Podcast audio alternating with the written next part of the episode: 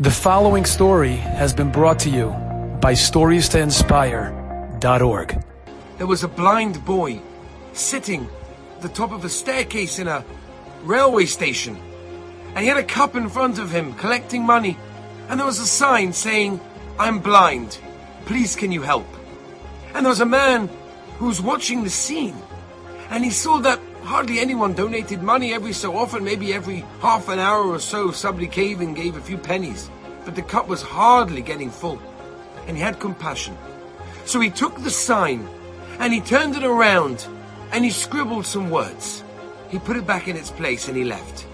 He came back at the end of the day and he noticed that the cup was over full. So much money, so many more people had given.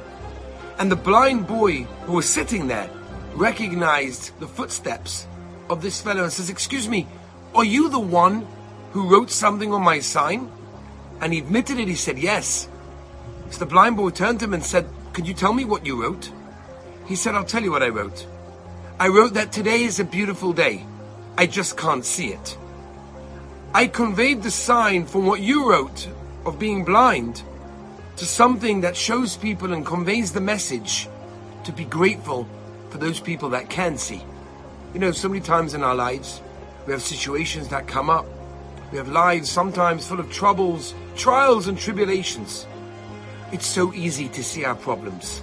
But what we have to do is concentrate on the good. To have gratitude, to have hakaras hatov. Don't grow old with life.